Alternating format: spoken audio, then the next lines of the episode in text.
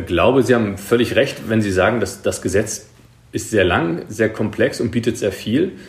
Und äh, das ist genau richtig. Äh, wir haben in dem Gesetz viele verschiedene Instrumente untergebracht, die in einen eher losen äh, verfahrensrechtlichen Rahmen verklammert, sodass sie äh, aus diesem Rahmen sich quasi als Schuldner willkürlich, ist, es, ist das falsche Wort, aber nach freier Wahl bedienen können, je nachdem, was sie brauchen. Mhm. Und äh, das beginnt zum Beispiel mit der Sanierungsmoderation. Das heißt, das erste und sanfteste Mittel, das Sie im Staurok finden werden, ist ganz hinten die, die Sanierungsmoderation. Ähm, die dient nämlich nur einem Zweck, nämlich dass Sie äh, einen Mediator, den Sie wahrscheinlich ohnehin vielleicht mal überlegen, mitzunehmen zum nächsten Bankgespräch, zum, zur nächsten Finanziererrunde, äh, weil Sie das Gefühl haben, alleine mit Ihrem Bankberater nicht mehr zurechtzukommen, weil es vielleicht auch Vertrauensdefizite gibt, weil vielleicht auch Dinge vorgefallen sind in der Vergangenheit, die zu Recht das Vertrauen der Bank äh, etwas erschüttert haben.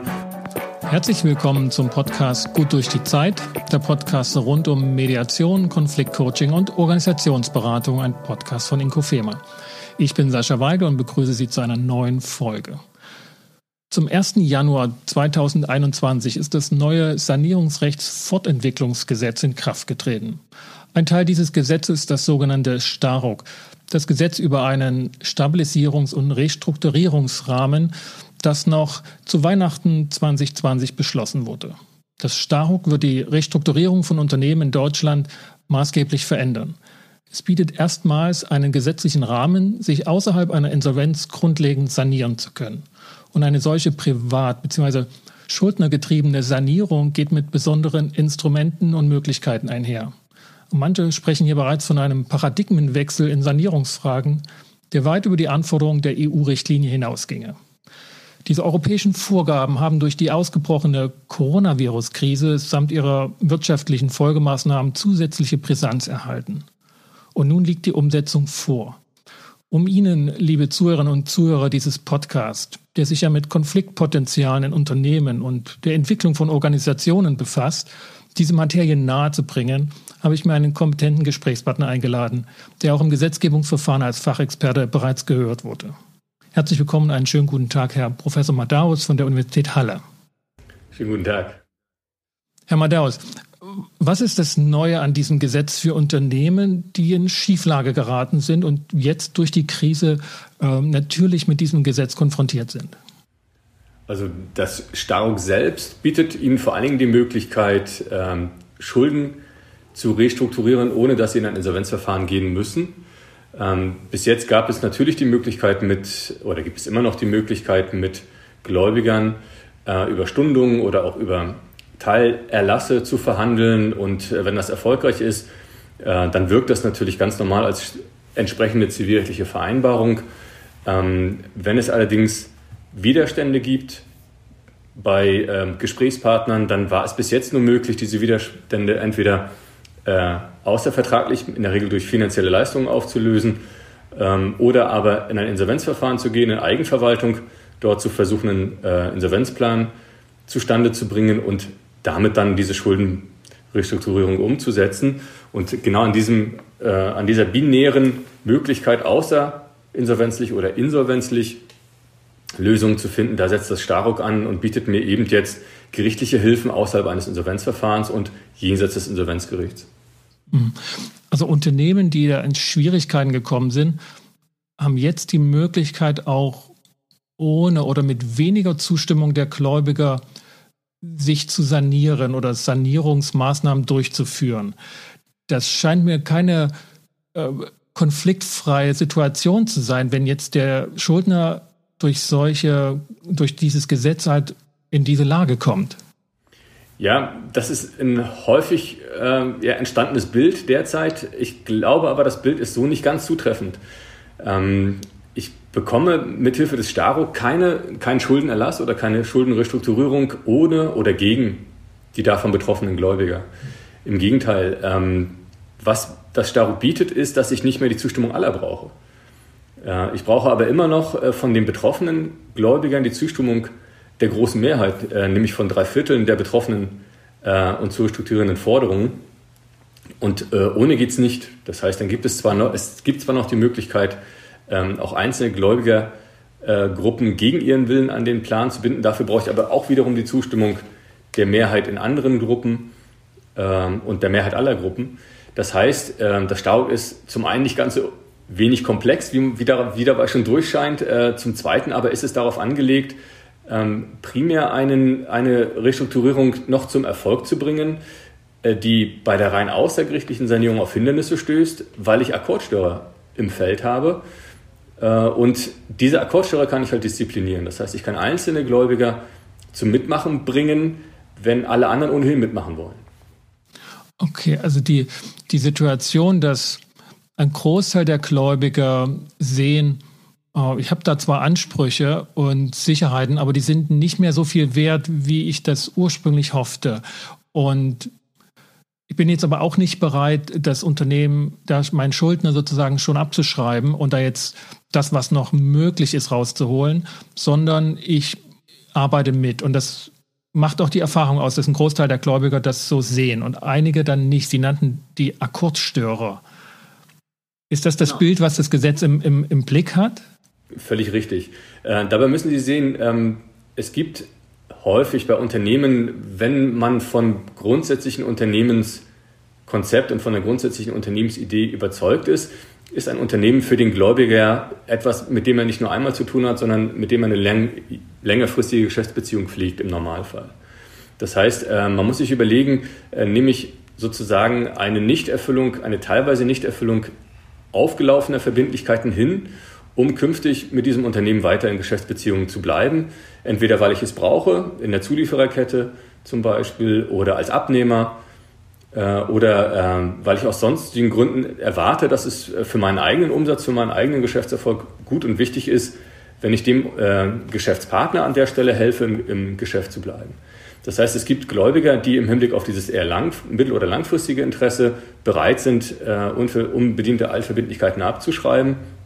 Und es gibt Gläubiger, die eben dieses langfristige Interesse nicht haben. Äh, entweder weil sie sich in Altverbindlichkeiten eingekauft haben, im, bei größeren Unternehmen, äh, wo derartige Anleihen oder ähnliches am Markt gehandelt werden äh, und den kurzfristigen Gewinn und Exit suchen. Das heißt, die langfristige Strategie ist dort schlicht nicht relevant.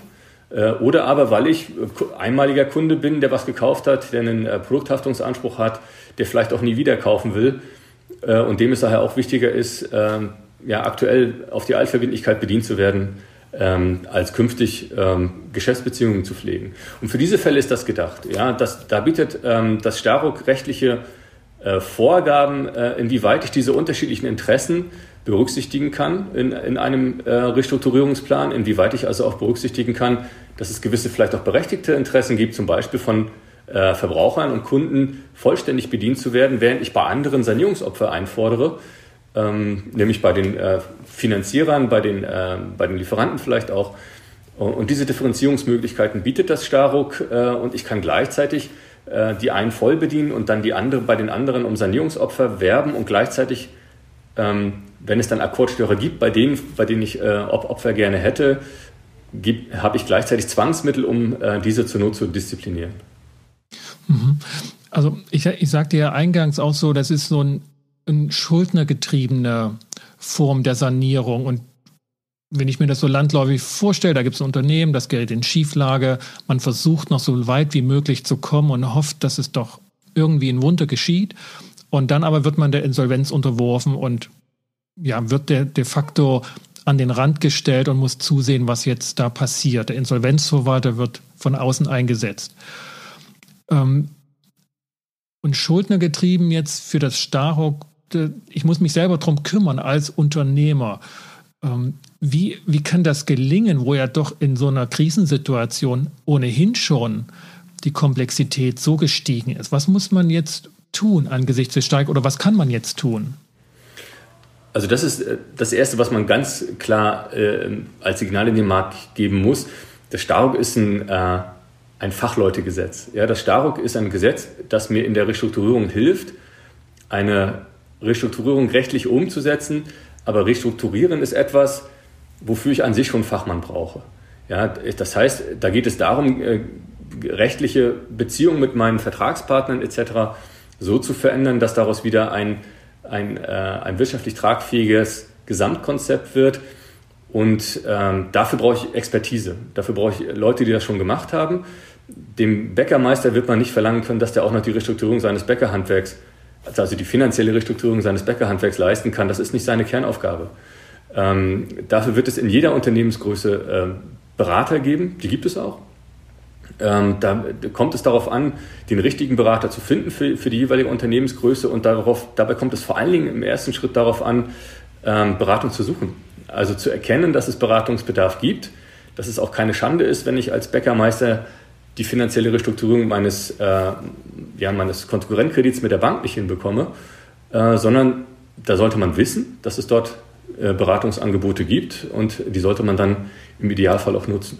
Das ist mit verschiedenen Price Tags verbunden, das heißt, das gibt es natürlich zu verschiedenen ähm, äh, ja, Kosten, aber ähm, das lohnt sich im Regelfall jedenfalls dann, wenn man rechtzeitig kommt. Mhm. Mir ging das auch so, als ich das Gesetz überflogen habe und ich bin, trotz dass ich Jurist bin, mit Insolvenzrecht bisher nicht großartig befleckt worden. Also weder im Studium noch im Referendariat und auch zum Glück bis jetzt nicht als Unternehmer. Ähm, es sind 100 Paragraphen, also das ist wirklich ein mächtiges Gesetz ähm, in einer Materie, die ja nicht neu ist, sondern Insolvenzverwalte gibt es und das ist eine geübte äh, Maschinerie. Ähm, und wenn es dieser Paradigmenwechsel ist, den das Gesetz dort anstrebt oder jetzt kodifiziert hat, ähm, wer soll das machen? Also haben darauf Insolvenzverwalter gewartet, endlich äh, in dieser Form agieren zu können? Ähm, haben Unternehmer darauf gewartet?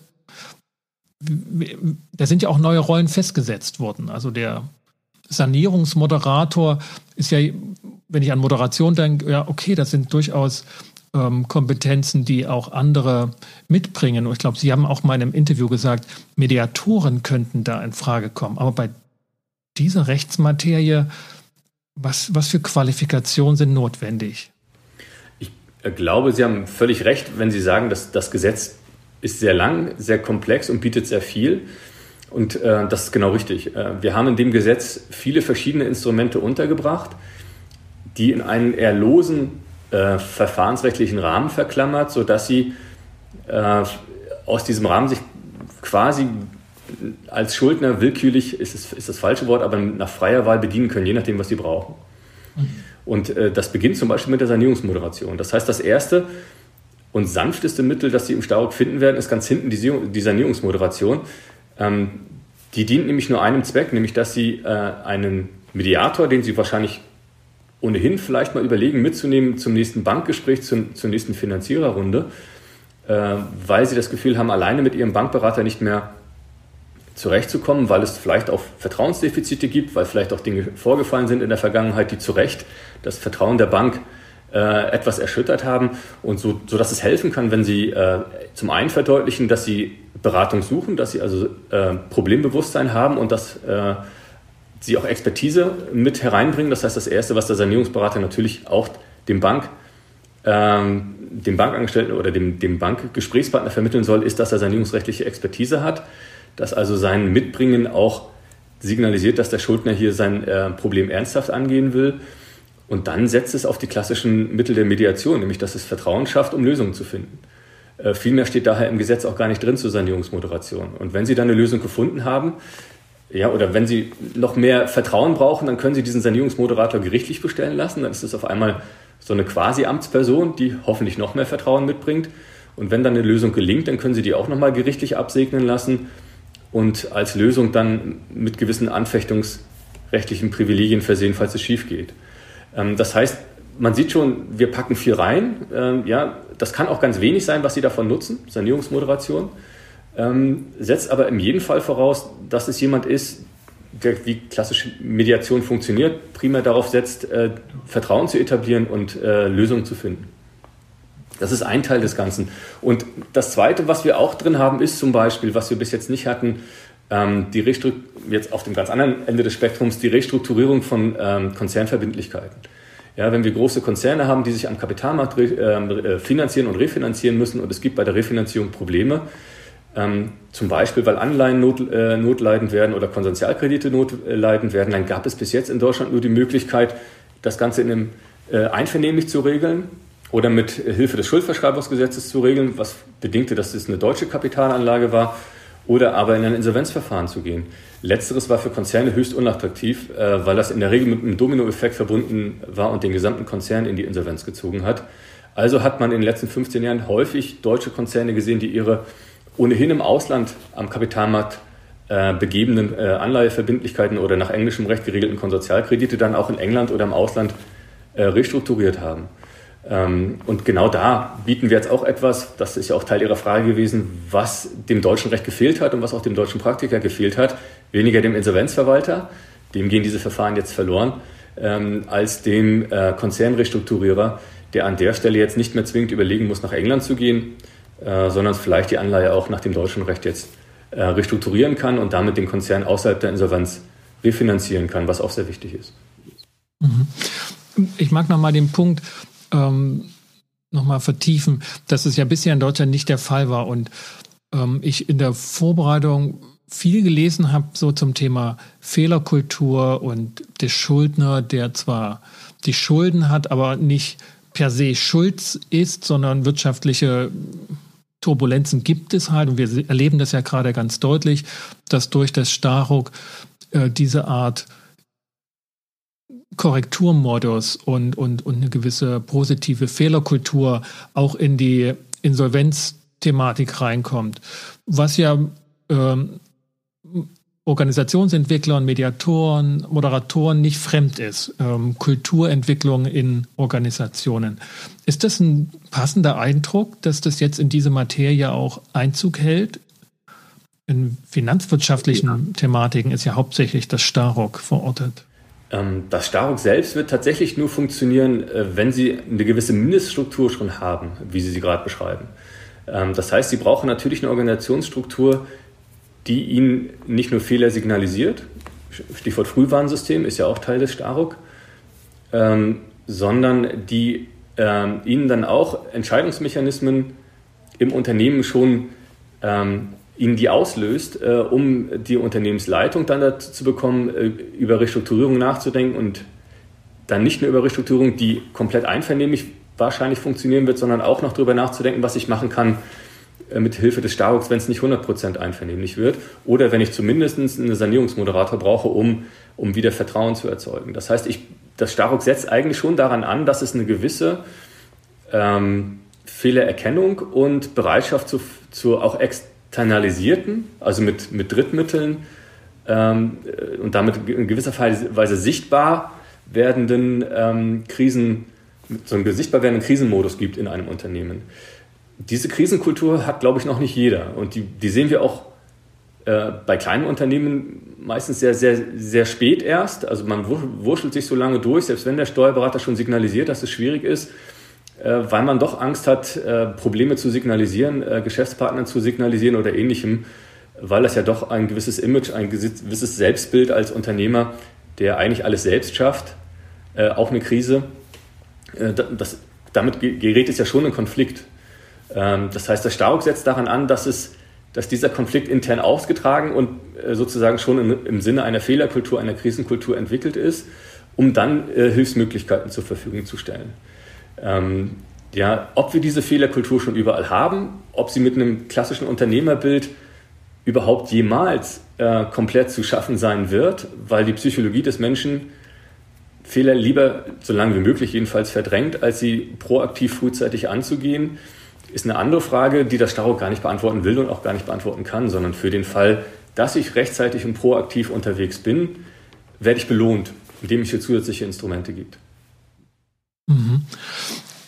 Ähm, eine Thematik, die mich in der Vorbereitung beschäftigt hat, war die zeitliche Anwendbarkeit des Staruk, das wohl doch etwas problematisch ist, ähm, weil es nur ein sehr enger Zeitraum ist, innerhalb von zwölf beziehungsweise 24 Monate. Dieses eine Jahr, was man da vorausschauen kann, dass dort also die finanzielle Schieflage zum Kollaps führen würde. Dann ist das Staruk anwendbar. Ähm, und ein Kollege hat dann empfohlen, Ähm, es wird wahrscheinlich schon vorher, bevor man den Antrag praktisch stellt, dass man diese Sanierungsmoderation möchte, äh, müsste man Gespräche aufnehmen, müsste man also die Vertrauensbasis schaffen und schauen, kriegt man die Mehrheit bei den Gläubigern. Das klingt, wenn ich das noch ein bisschen weiter wegzone, dass man generell schon diese Funktionsrollen installiert oder installieren sollte, die also den Kontakt zu den Banken, zu den Gläubigern, Zulieferern ähm, aufgenommen haben, dass man dann gar nicht bei Null beginnt. Also als wenn es nicht mehr diese harte Grenze geben soll von ich wirtschafte und ich gehe in Insolvenz. Jetzt die ganz harte Grenze, dass jetzt davor zwar noch mal so eine Grenze von einem Jahr geschaffen wurde, aber die ist so unpraktisch, pointiere ich mal, dass man eigentlich schon angehalten ist, frühzeitig das zu installieren. Wäre das eine Variante, wie das in Praxis sich jetzt durchsetzen könnte? Äh, aus meiner Sicht auf jeden Fall. Ähm, ich war auch im Gesetzgebungsverfahren kein Fan dieses an Insolvenzgründen orientierten Zeitfensters, mit dem man Unternehmen nur ähm, Zugriff auf die Instrumente des Starrucks gibt. Ich denke, das ist zu eng. Ähm, ja, das nimmt dem Ganzen Effizienz. und ich hätte es daher gerne anders gehabt, nämlich ohne dieses formale Fenster, was wir aufbauen. Ähm, denn ich glaube, genau das, was Sie beschreiben, ist richtig. Ich glaube, im Idealfall, wenn wir eben die beschriebene Fehlerkultur im Unternehmen haben und ich sehe, dass sie perspektivisch in Schwierigkeiten gerate, ist der, mein erster Weg natürlich nicht die Maximallösung, sondern der erste Weg wird sein, ähm, Gespräche zu suchen, eine stille Lösung, eine äh, eine einvernehmliche Lösung mit einzelnen äh, Beteiligten zu finden, mit meiner Bank zu finden, mit meinem äh, Lieferanten zu finden, ohne dass ich alle anderen aufschrecke, ja, ähm, ohne auch, dass ich sozusagen schon überhaupt in Ansätzen äh, ein gerichtliches Verfahren in Betracht ziehe. Äh, und dann entsteht aus den Gesprächen entweder eine Lösung oder ich komme Schritt für Schritt zu der Erkenntnis, dass es ganz so einfach doch nicht wird, dass ich mehr Hilfe brauche, dass ich vielleicht auch mehr Sanierungsbeiträge brauche und so eskaliert die Lage langsam. Ähm, und äh, auf diese langsam eskalierende Situation zielt auch der Starauch-Gesetzgeber, wenn er sagt, auf diesem absteigenden Ast sozusagen in der Krisenkurve, äh, da suche ich mir so einen, so, einen, so einen, Sektor raus, in dem ich die Hilfe des Starauchs genießen darf. Und danach muss ich in die Insolvenz. Ähm, ja, und ähm, ich glaube, in der Praxis ist dieser Sektor so deutlich nie zu bestimmen, wie ihn der Gesetzgeber rein theoretisch vor Augen hatte. Erst recht ex ante, wenn ich als Berater unterwegs bin. Das mag vielleicht noch anders sein, wenn ich nachher als Insolvenzverwalter auf den kaputten Fall schaue und schaue, zu welchem Zeitpunkt rückwirkend denn äh, welche finanzielle Lage auf dem, äh, bei dem Unternehmen vorlag. Aber ex ante ist das äußerst schwierig. Und das ist auch einer der, der wesentlichen Kritikpunkte. Diese Zugangskriterien sind, glaube ich, so von der Richtlinie natürlich nicht vorgegeben und vom Gesetzgeber jetzt in einer Weise geschaffen worden, wo wir mal schauen müssen, ob das funktioniert, ähm, ob das für einige nicht zu spät kommt und ähm, für viele nicht zu eng ist als Anwendungsrahmen. Ähm, und dann wird man da sicherlich in der Evaluation, die ja schon im Gesetz vorgeschrieben ist, äh, schauen müssen, ob wir zu wenig äh, Unternehmen helfen konnten dadurch oder ob das vielleicht doch die richtige Idee war. Mal schauen. Ja, so ein wenig hatte ich den Eindruck auch, dass die Schuldner doch jetzt etwas in die Hand bekommen, was sie über Jahrzehnte nicht bekommen sollten, weil sie in Anführungsstrichen schon bewiesen haben, sie können da nicht gut wirtschaften. Ähm, und dann hat man eben diese Zuschreibung von unzureichender Unternehmer. Jetzt kriegen sie Werkzeuge in die Hand, dass sie auch selbst gegen Gläubiger äh, Willen und Interessen, na, Interessen vielleicht nicht, aber gegen den Willen zumindest agieren können. Und dann soll es nur ein ganz kurzes Zeitfenster sein, sodass auch wirklich nur die die Hochbegabten, die Klassenersten dann auch das bekommen können. So. Ich mag mal noch den Perspektivenwechsel zu den Gläubigern, die jetzt so ein bisschen hinten runterrutschen in der Diskussion um das Staruk. Ähm, was ist denen zu raten? Also können die einen Gewinn draus ziehen, dass dieses Staruk existiert, sind aber abhängig von der Initiative der Schuldner oder können die auch oder werden sie womöglich auch dadurch auch nochmal aktiv werden können in vorauseilender ähm, Weitsicht, wenn sie wissen, wie es um den Schuldner steht? Also das, ist, das Letzte ist das Erste, worauf es ankommt. Ja? Ich brauche natürlich überhaupt Informationen, dass mein Geschäftspartner in gewissen Schwierigkeiten ist, ohne dass er schon insolvenzreif ist. Das, das Zweite, was Sie natürlich, wenn Sie diese Informationen erlangen, dass es Probleme gibt, dass es auch Probleme geben könnte, ähm, meine außenstehenden Verbindlichkeiten oder meine außenstehenden Forderungen zu begleichen.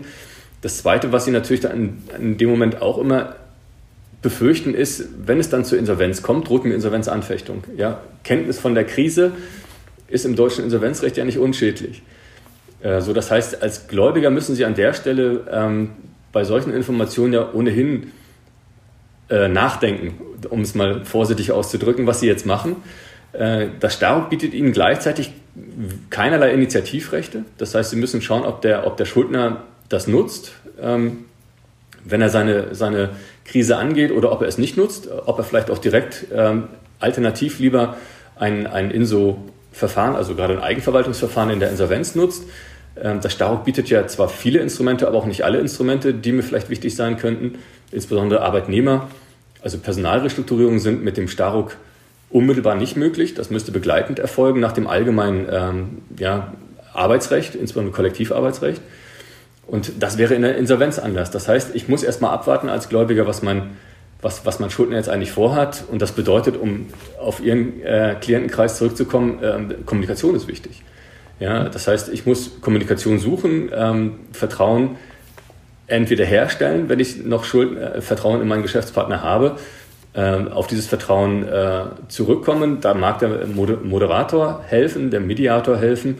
An der Stelle, wenn es da schon Probleme gibt, ähm, und dann sollte man relativ frühzeitig auch von Schuldnerseite angesprochenen in die Lösung einbezogen werden, wenn man dann ein zentraler Geschäftspartner ist.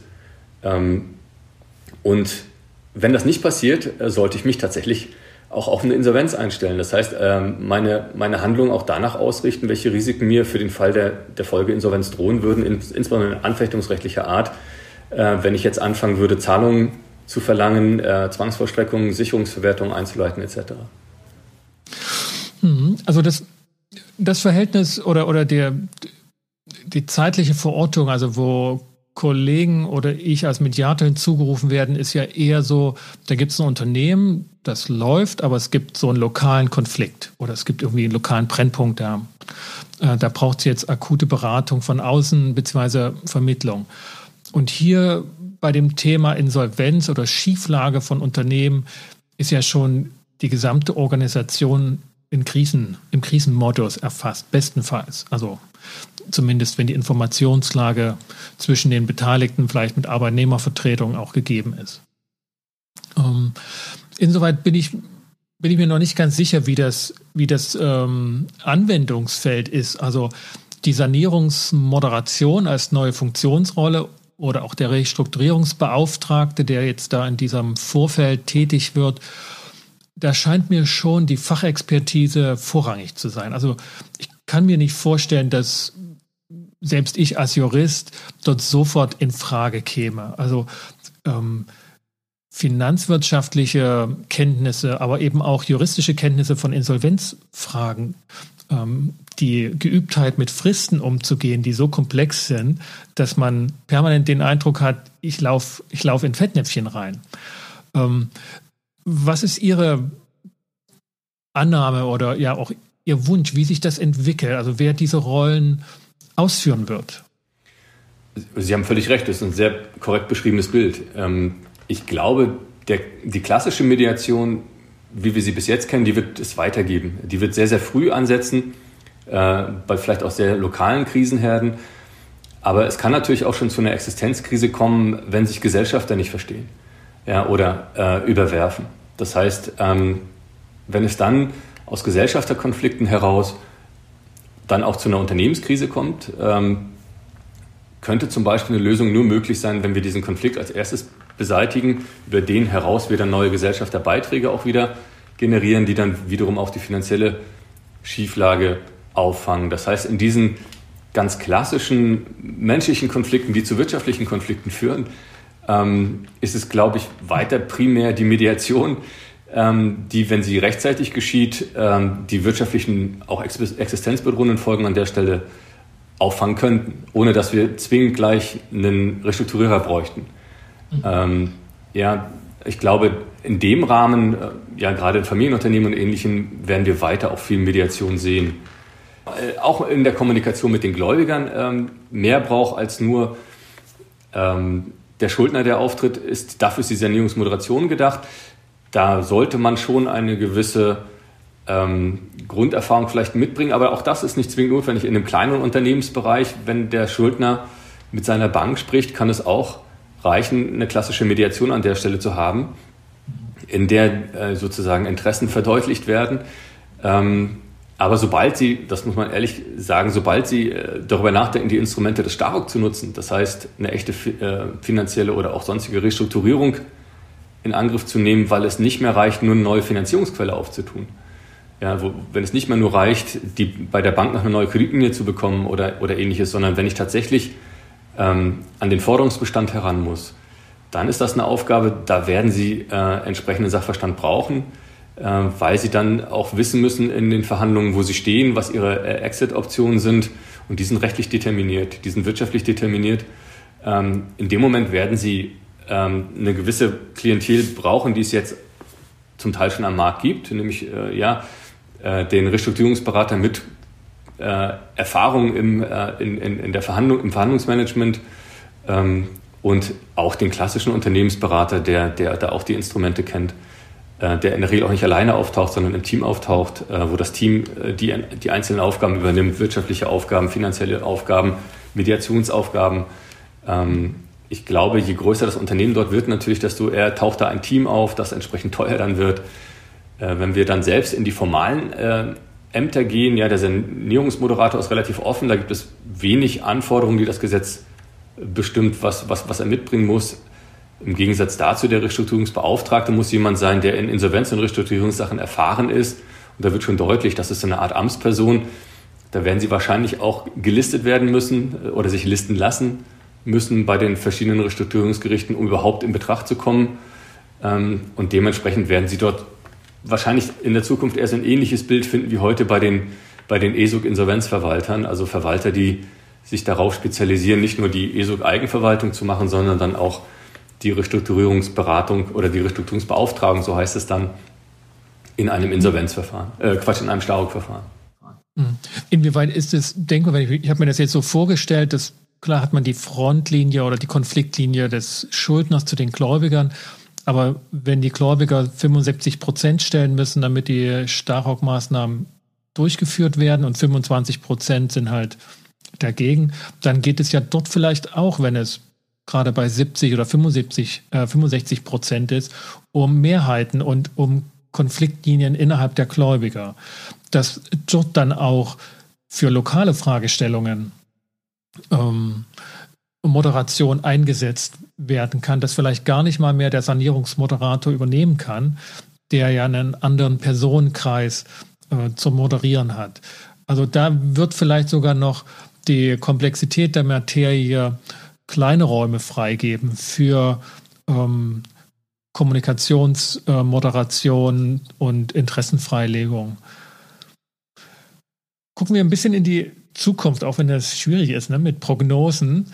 Ähm, denn wir haben zwar diese Materie, die auch weit vor dem Coronavirus ähm, ähm, aufgekommen war und, und Zielstellung der Gesetzgebung war, aber jetzt, gerade jetzt im Jahre 2021, ähm, die, die Wetterlage soll sich wieder etwas ähm, erwärmen. Da kommt das stark ja in einen Zeitpunkt rein, der ja auch den, das Inkrafttreten so ermöglicht hat. Das ist ja in einem sehr schnellen Verfahren zustande gekommen. Inwieweit wird das stark helfen können? Oder besser gesagt, was ist die Aussicht, was im Sommer, im Herbst in der Wirtschaftswelt geschieht? Wie ist das?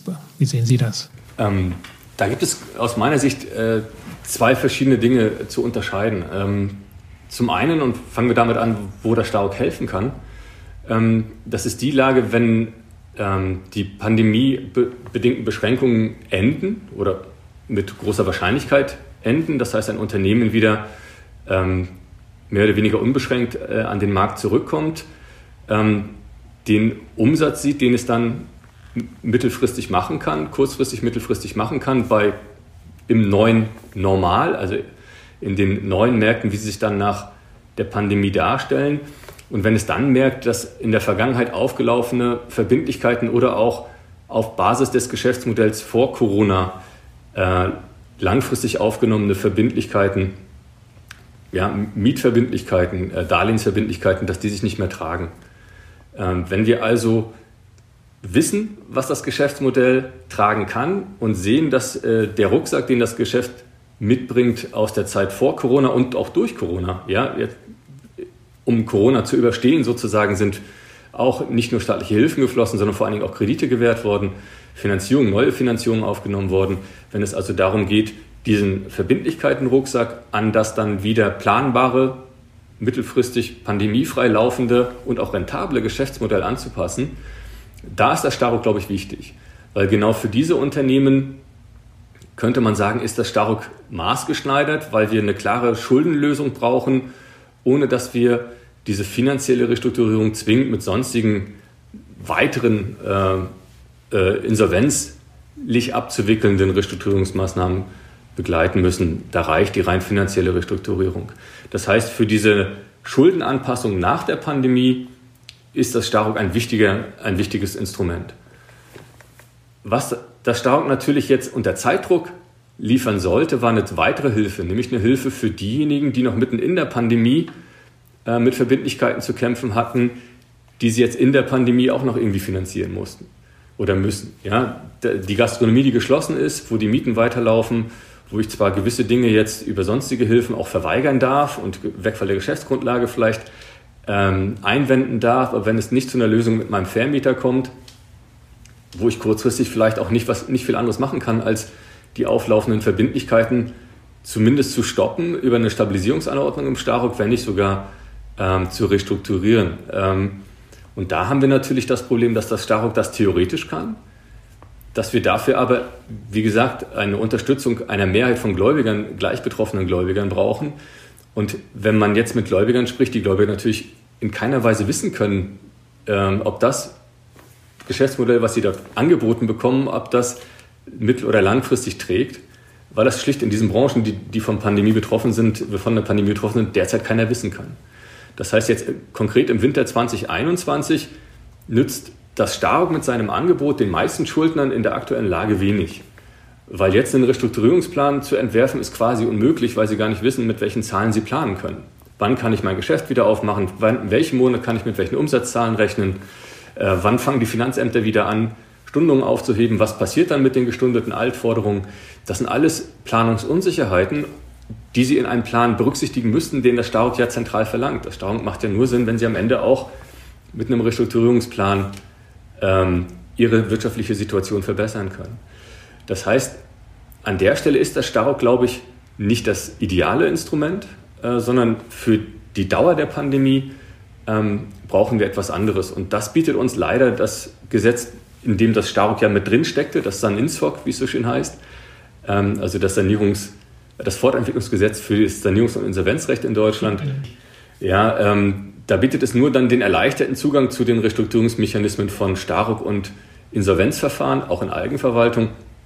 Aber im Kern bleibt es bei der bei binären Wahl, entweder ich kann nicht alles bezahlen, ich bin dann formell insolvent, ich muss dann vielleicht, wenn ich Glück habe, gerade nicht Insolvenzantrag stellen, weil mich die Aussetzung der Insolvenzantragspflicht umfasst, weil ich irgendwelche Anträge derzeit gestellt habe, die mit hinreichender Wahrscheinlichkeit erfolgreich sind und gleichzeitig auch meine, meine finanzielle Lage hinreichend verbessern würden, wenn ich das Geld bekäme. Aber all das ist unsicher. Ja, ähm, das heißt, die Haftungslage ist unsicher, die Aussicht meines Unternehmens ist unsicher, meine konkrete kurzfristige Finanzplanung ist unsicher. Und in diesen Situationen hilft das Staub schlicht nicht. Ähm, das muss man einfach so sehen. Also es ist gut, dass es jetzt erlassen wurde. Es ist gut, dass sich ähm, die Verwalter, die Rechtsprechung, die Rechtswissenschaftler, die ähm, auch Unternehmer auf diese Rechtslage einstellen können. Aber relevant wird es dann erst nach der Pandemie, wenn man das so sagen kann und, und zeitlich abschätzen kann. Genau. Und es ist natürlich schon für all die Branchen relevant, die nicht pandemie betroffen sind. Das dürfen wir nicht ignorieren. Ja, die deutsche Wirtschaft ist ja, sagen wir mal, zu 70, 80 Prozent äh, sehr, sehr gut unterwegs, wenn nicht sogar besser unterwegs als vorher in einigen Bereichen.